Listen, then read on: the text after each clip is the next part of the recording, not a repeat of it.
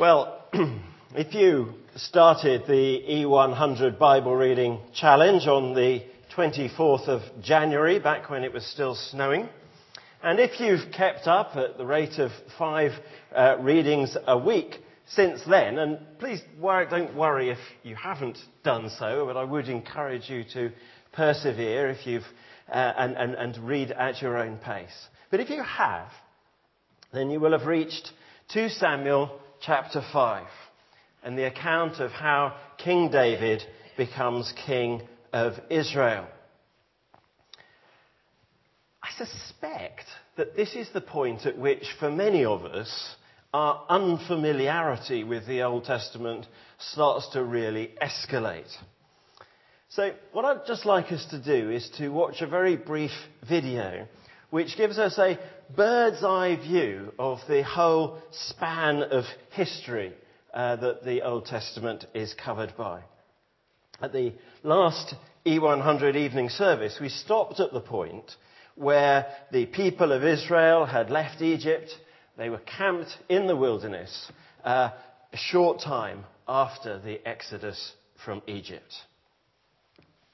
The exodus from Egypt probably took place around 1280 BC, and they came into the land of Canaan in about 1240. These first five books are often called the Law, but they contain far more than laws. Then we have a collection of historical books, from Joshua to Esther, which tell how God brought Israel into the land he had promised to Abraham. Under Joshua's leadership, they enter the land. Then there is a repeated cycle of disobedience and restoration under the judges. God appointed deliverers, people like Gideon and Samson he of the long hair fame. The pattern is broadly God's people disobey, God promises judgment on them, God's people come back to Him, seeking forgiveness. There are ups and downs as the nation opts for a king after a period of being led by various judges, and then the prophet Samuel. The first king, Saul, started well, but was in the end a failure. David, who killed Goliath, despite some big failings, established the kingdom on a sound footing. His son Solomon built the first temple in Jerusalem, but was also responsible for the split which happened under his son Rehoboam in about 931 BC. After that, there are two separate kingdoms the north, known as Israel, and the south, known as Judah. A succession of kings lead the people away from God the northern kingdom of Israel falls to the Assyrians in 722 BC. Judah, in the south, has a mixture of good kings and bad kings, but despite the warnings of prophets such as Isaiah and Jeremiah, the nation is too often marked by injustice, oppression, and the worship of other gods. In 587 BC, they are conquered by the Babylonians and are exiled in Babylon for 70 years where Daniel survives being thrown to the lions. The books of Ezra and Nehemiah tell how 70 years later they came back to Jerusalem and rebuilt the walls of the temple and re established themselves, although they were never again a major force in the region.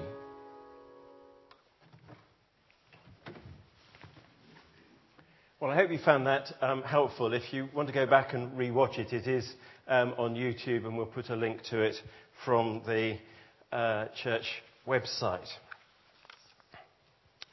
But that, if you like, is an historical uh, timeline of the Old Testament. But we also need to consider the Bible timeline in, the, in terms of the progressive unfolding of the story of God's plan of salvation.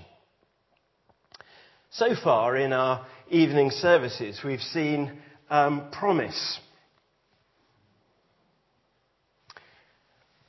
The promise of God to Adam and Eve in the Garden of Eden. And for a brief moment of history, everything was perfect. And then comes the fall. The situation for mankind debarred from the garden seems hopeless until God's promise to Abram. In grace, God promises that Abraham's descendants will be a great nation. They will possess the promised land. They will be God's own people. And then we saw God's deliverance last time. God rescues his people from oppression in Egypt. And over the course of the readings of the past few weeks, we've seen how God's promise has been fulfilled. There are lots of ups and downs, but the trend is definitely upwards. Israel became a great nation under Moses. They received God's law. They enter the promised land under Joshua. They enjoy, um, despite a pretty torrid time in Judges, they come to enjoy God's blessing under David. Exodus, law, conquest, monarchy. All the signs of God's grace, provision, and God's deliverance. And at the end of the final reading last week, if you've read um, 2 Samuel, we read David's magnificent prayer. He says this How great you are, O sovereign Lord! There is no one like you. There is no God but you, as we have heard with our own ears. And who is like your people Israel, the one nation on earth that God went out to redeem as a people for himself? And to make a name for himself and to perform great and awesome wonders by driving out nations and their gods before your people, whom you redeemed from Egypt. You have redeemed, uh, sorry, you have established your people Israel as your own forever. And you, O Lord, have become their God. And you could be, think, you could be forgiven for thinking that that is the end of the story. God's people, in God's place, under God's rule. Just imagine how Hollywood would treat a prayer like that. The hundred piece orchestra would strike up, the credits would roll. But no. Notice that the storyline has gone up, but it's not back to the heights of the Garden of Eden. The story is not finished. Great though King David is, he is flawed. No man is up to the task of achieving redemption for God's people. And we're left looking forwards to the arrival of King David's greater son. But the predominant theme of the remainder of the Old Testament despite occasional highlights, is one of disappointment.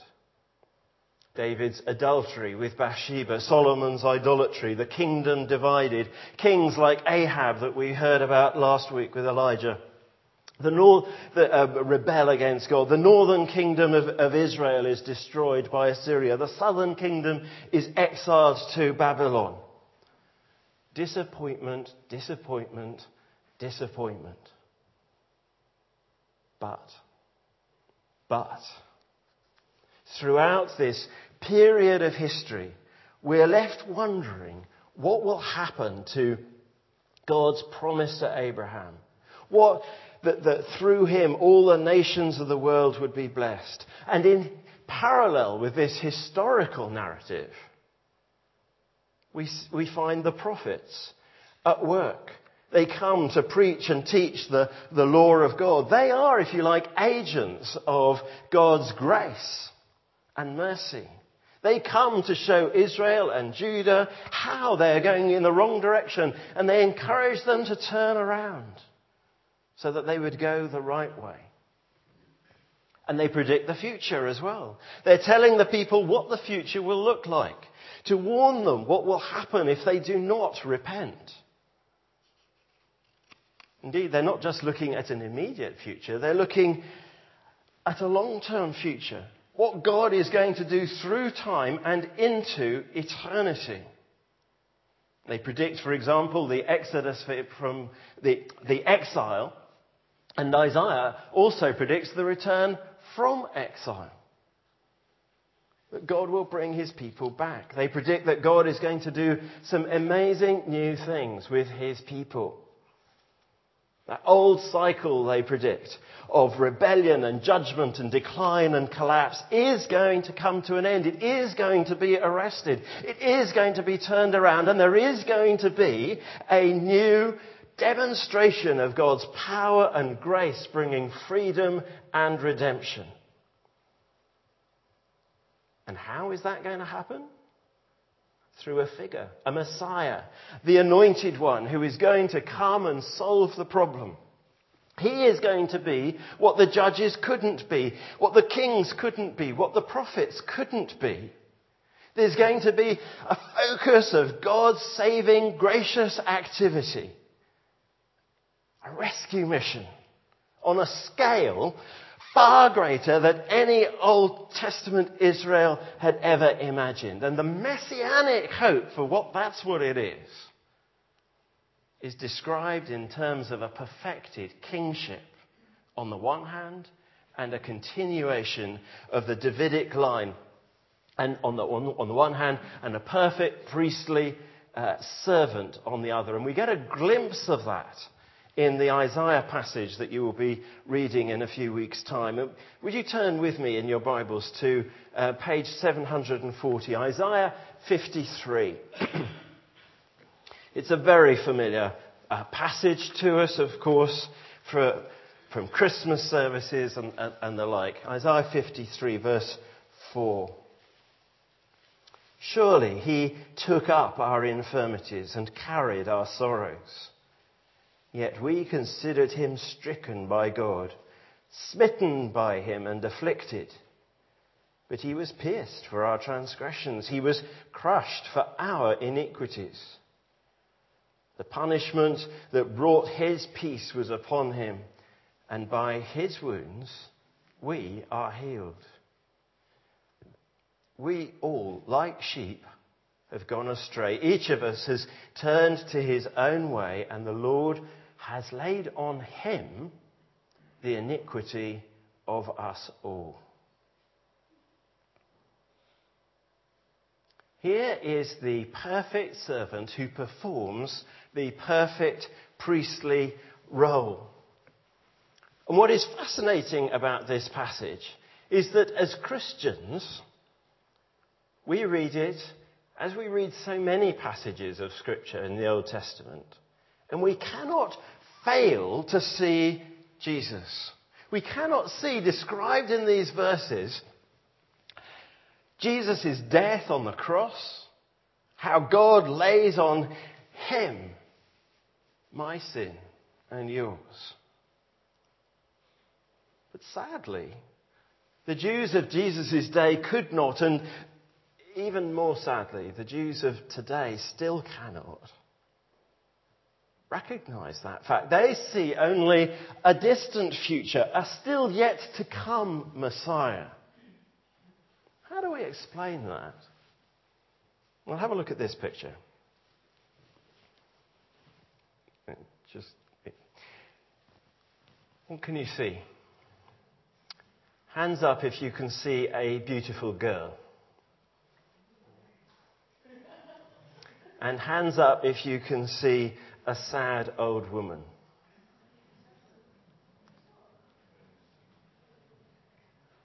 The truth is that both are true. Both are there. The beautiful girl and the sad old woman. Can we leave it there just for a moment until you see both? Can everyone see both now?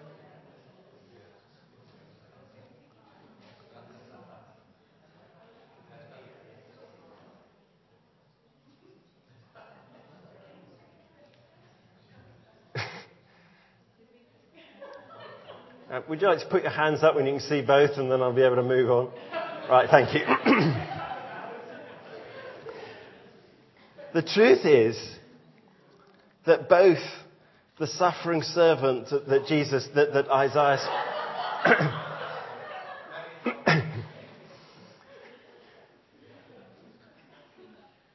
So it is with the suffering servant that Isaiah speaks of. It is fulfilled as Jesus coming and dying on the cross, and it will be fulfilled more fully in his second coming. Can we go on to the next one? So, what about you? Do you recognize Jesus as the promised Messiah, the one who has paid the price for your sin? Do you recognize um, him as that? Can we see the next slide? If so, praise him for his willingness to be that suffering servant. What do you see when you look at the cross? Is it two planks of wood nailed together? Or is it someone who died for you? If it is, then uh, if you see a, a suffering servant, a saviour, then rejoice. Rejoice and praise him. But if not, then I would really urge you to look again and see what you can see. That was an extremely brief overview of the prophetic writings. And I just want to pause for a moment to um, say that it's very important that we do identify the type of Bible writing that we are reading. So far in our E100 readings, we have mainly encountered historical narrative, the story, and um, law. How God wants his covenant community to live. But the readings that are coming up in the next uh, few weeks introduce us to a, a new range of styles of writing, types of writing, or genres of writing. We've touched on prophecy, but there's also poetry, where the language is figurative, symbolic. It's, much of it is intended to um, to, to, to, to challenge us, to make us think. Then there's wisdom literature, a special type of writing common in the ancient Near East, wrestling with the problems of life and sometimes coming up with some pithy uh, advice. And then, of course, once we get into the New Testament, which we will do in a few weeks' time, we discover other forms that we're more familiar with parables, stories designed to challenge the reader to make a response. Letters that are written to specific situations. And the key thing to remember reading the letters in the, in the New Testament is that they were not written to us, but they are written for us. And so, therefore, we need to make allowance uh, for the context into which uh, they are written to understand them uh, fully. And then finally, there's apocalyptic writing, in which, which is found in Revelation, but also in parts of the Old Testament, parts of Daniel and Zechariah. You see, the, what strikes me is that we're very used to different styles of writing um, in our daily lives, but when it comes to the Bible, sometimes it causes us confusion. We distinguish, for example, between uh, tabloid journalism and, um, and, and, broadsheet journalism. You might remember this uh, famous headline in The Sun after the 1992 general election, expressing none too eloquently that John Major had the Sun to thank for his uh, general election victory. And we can distinguish too between journalism and fiction, even if it's difficult to do sometimes. um, but when reading the Bible, we should be similarly um, discriminating. When, for example, David said in Psalm 23, The Lord is my shepherd, he wasn't saying that he was a sheep or uh, that the God was a literal shepherd. It's poetry. We're not supposed to take it literally. On the other hand, when we read in Luke's account of the birth of Jesus, while they were there, time came for the baby to be born, and Mary gave birth to her firstborn. Luke, the author, a medical doctor, uh, meant exactly that. Jesus was a human baby. He wasn't a, a mythical character, and we would completely miss the point if we didn't recognize that. This is not picture language. Usually, of course, we, we do realize this instinctively. But part of the challenge of correct biblical understanding is to raise that subconscious understanding and interpretation to a conscious interpretation. Sometimes it's, it's difficult. Take the book of Jonah, for example, which we will encounter in a few weeks' time. You might uh, it might relate to a historical event or it might be a parable. But there are lots of different messages that come out of Jonah, but none of them depend on whether the story actually happened or not. By the same token, when we encounter a passage which is presented as a historical fact, we need to stand back and just take that on board. You see, reading the Bible, even as a, a Bible reading challenge, is not an, an, an intellectual exercise. It's an opportunity for us to come and know the true and living God. And we need to take time to pause, to stand back and think the people really did cross the Red Sea. David really did slay a giant. Daniel really was saved from lions. And you see, these massive historical events expand our understanding of just how great God is. And we should be not so quick to jump to the spiritual message that we miss the enormity of God's work in history.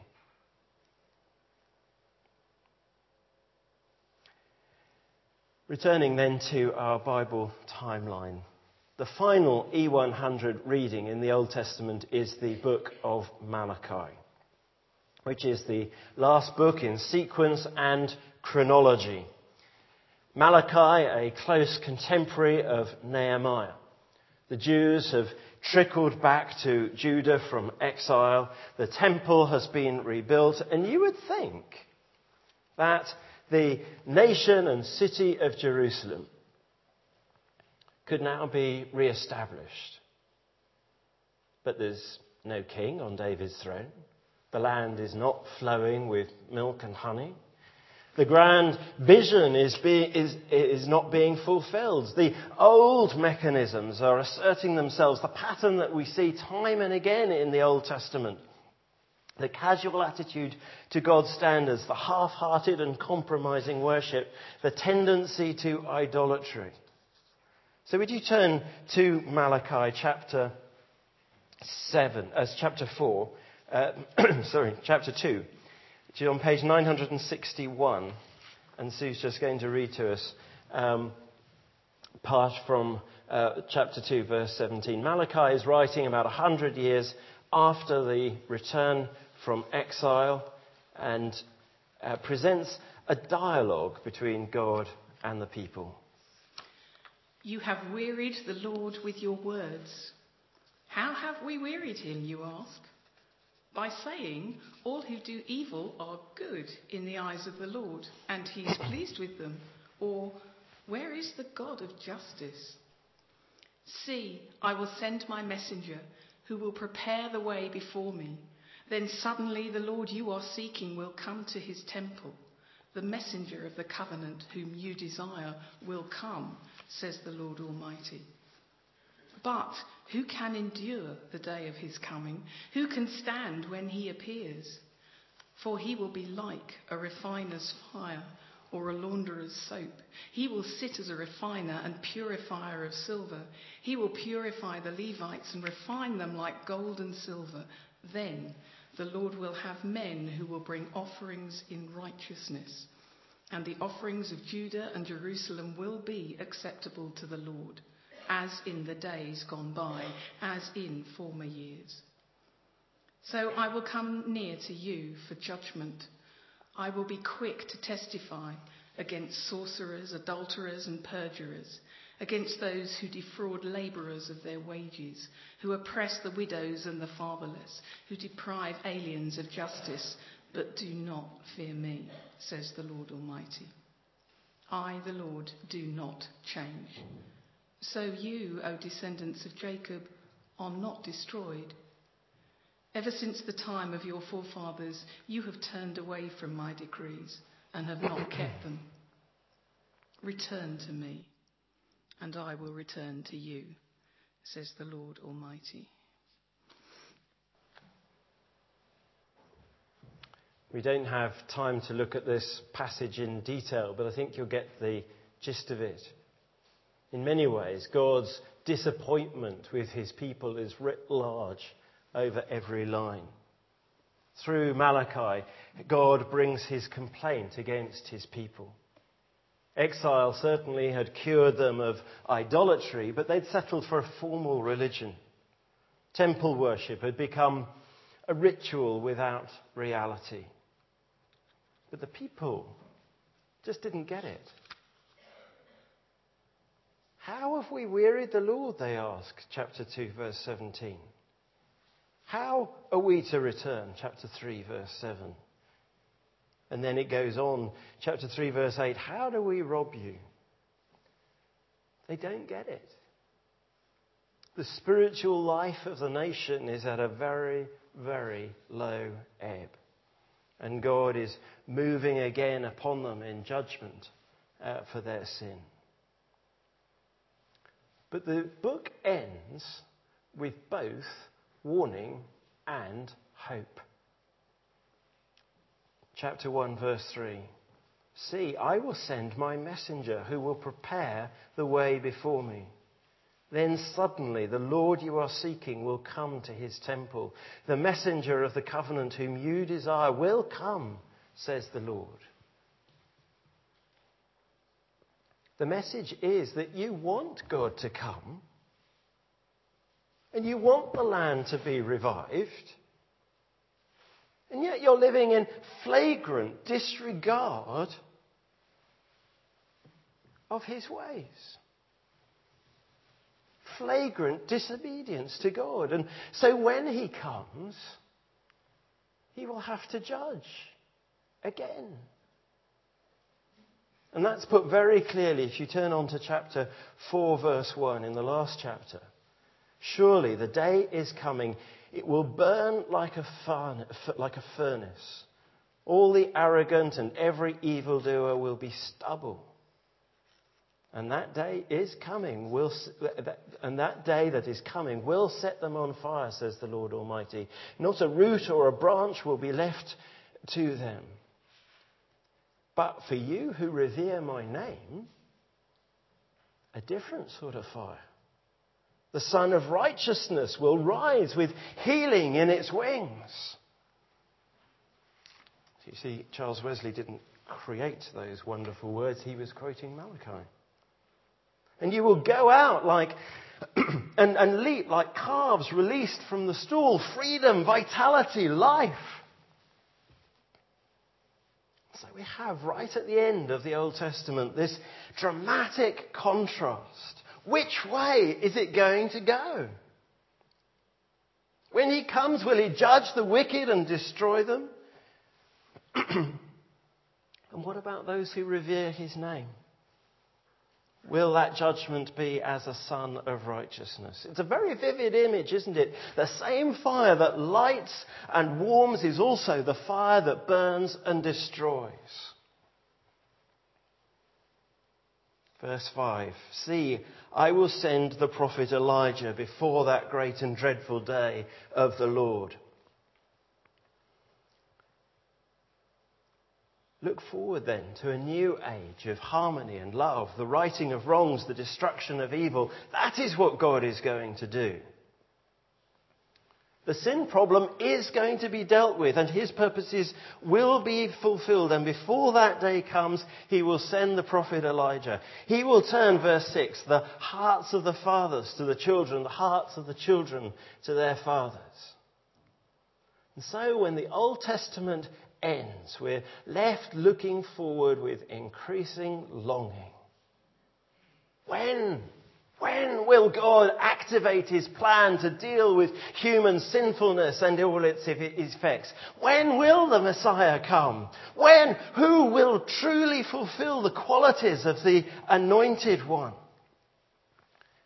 Where will be the eternal kingdom foreshadowed in the Davidic um, monarchy? All of the great Old Testament ideals are crying out for fulfillment at the end of Malachi. But for 400 years, there is no prophetic message. There is silence.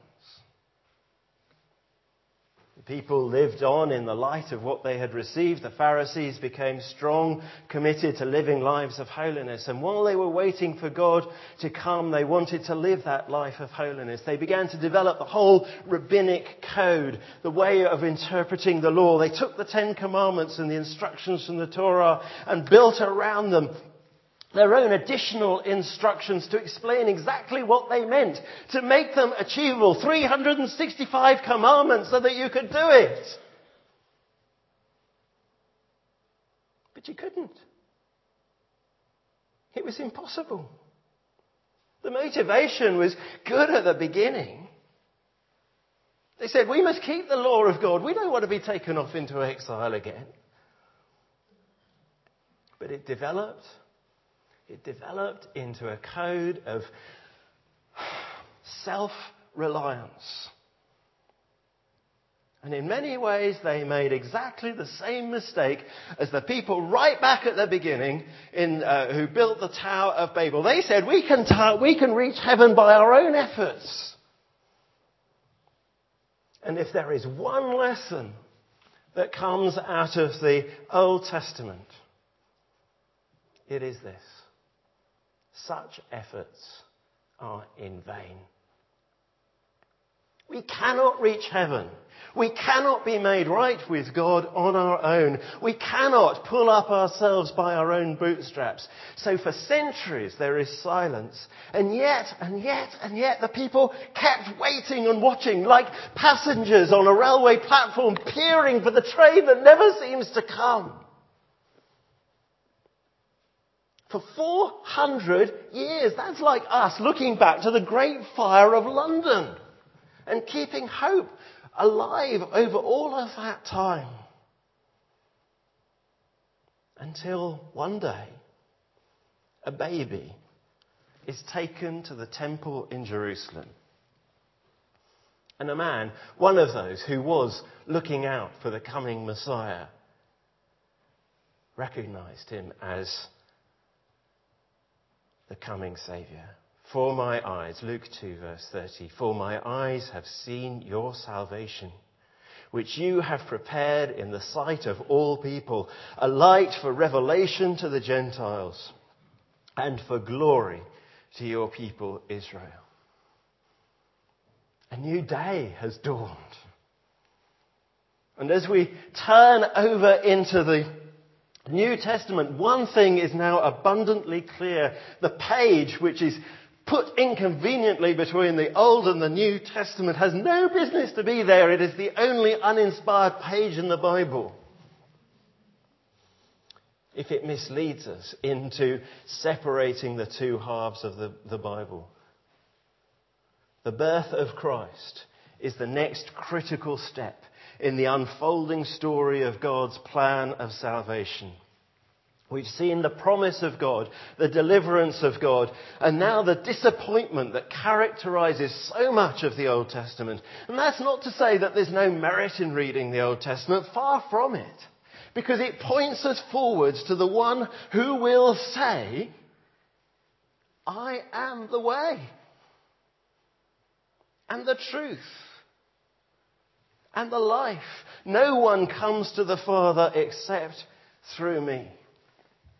Of course, we could start reading the Bible at Matthew, but our appreciation, our understanding of Christ is so much greater when we start reading at Genesis. It is the birth, death, resurrection, and ascension of Christ that finally brings about the fulfillment of the promises that we read about in the Old Testament. And that will be the theme of our final E100 session in April. But in the meantime, I'd like to leave you with this thought. We celebrate Easter in just three weeks' time. As you do so this year, try and reflect back on all that we have seen in the Old Testament that points forward to the cross. Remember the perfect lamb that was sacrificed at Passover? The suffering servant in Isaiah? The one who was to come as the Sun of righteousness with healing in his wings. It all points forward to Jesus. So let us rejoice in that.